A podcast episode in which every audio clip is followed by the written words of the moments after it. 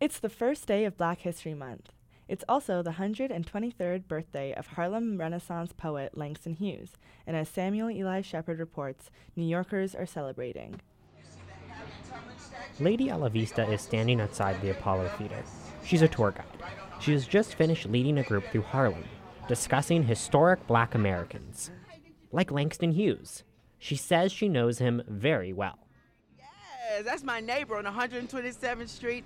you can go and check him out. Yes, there's, if you haven't seen the photograph of him, Google Langston Hughes. He's standing on the brownstone. That brownstone is on my block, 127th Street, Fifth Avenue. Hughes lived on that block for two decades until his 1967 death. A plaque outside his home says that the neighborhood became his literary inspiration for poems like Harlem. The poem is about the racism and disappointment many black Americans faced after moving to northern cities for a better life. What happens to a dream deferred? Does it dry up like a raisin in the sun, or fester like a sore and then run? Lady Alavista loves Hughes, so much so that she plans to celebrate the late poet's birthday.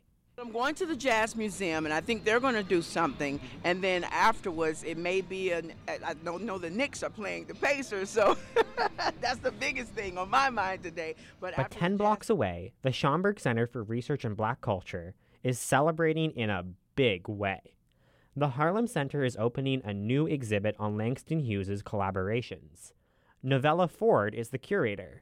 She says the exhibit focuses on an unexplored side of Hughes. As a mentor, collaborator, champion of other black cultural producers. The exhibit uses archival material, including letters and photos, to show how Langston Hughes paved the way for other black artist trailblazers, including photojournalist Griff Davis. They are two black men who met when Griff Davis was a student at Atlanta University in the 1940s, and Langston Hughes was a visiting professor. Griff Davis has his own story to tell. He was the first roving editor at Ebony Magazine. He spent 35 years working for the government, mostly based um, internationally as an international correspondent and a diplomat, right? Back at the Apollo Theater, tour guide Lady Alavista was delighted to learn about the new exhibit. That's where he's laid to rest. He is literally inside of the Schomburg. Alavista is referring to an art installation on the floor of the Schomburg Center's lobby called The Rivers Cosmogram. It was created by artist Houston Conwill 25 years after Hughes died. A red, circular map sits at the center of a mosaic on the tile of the floor.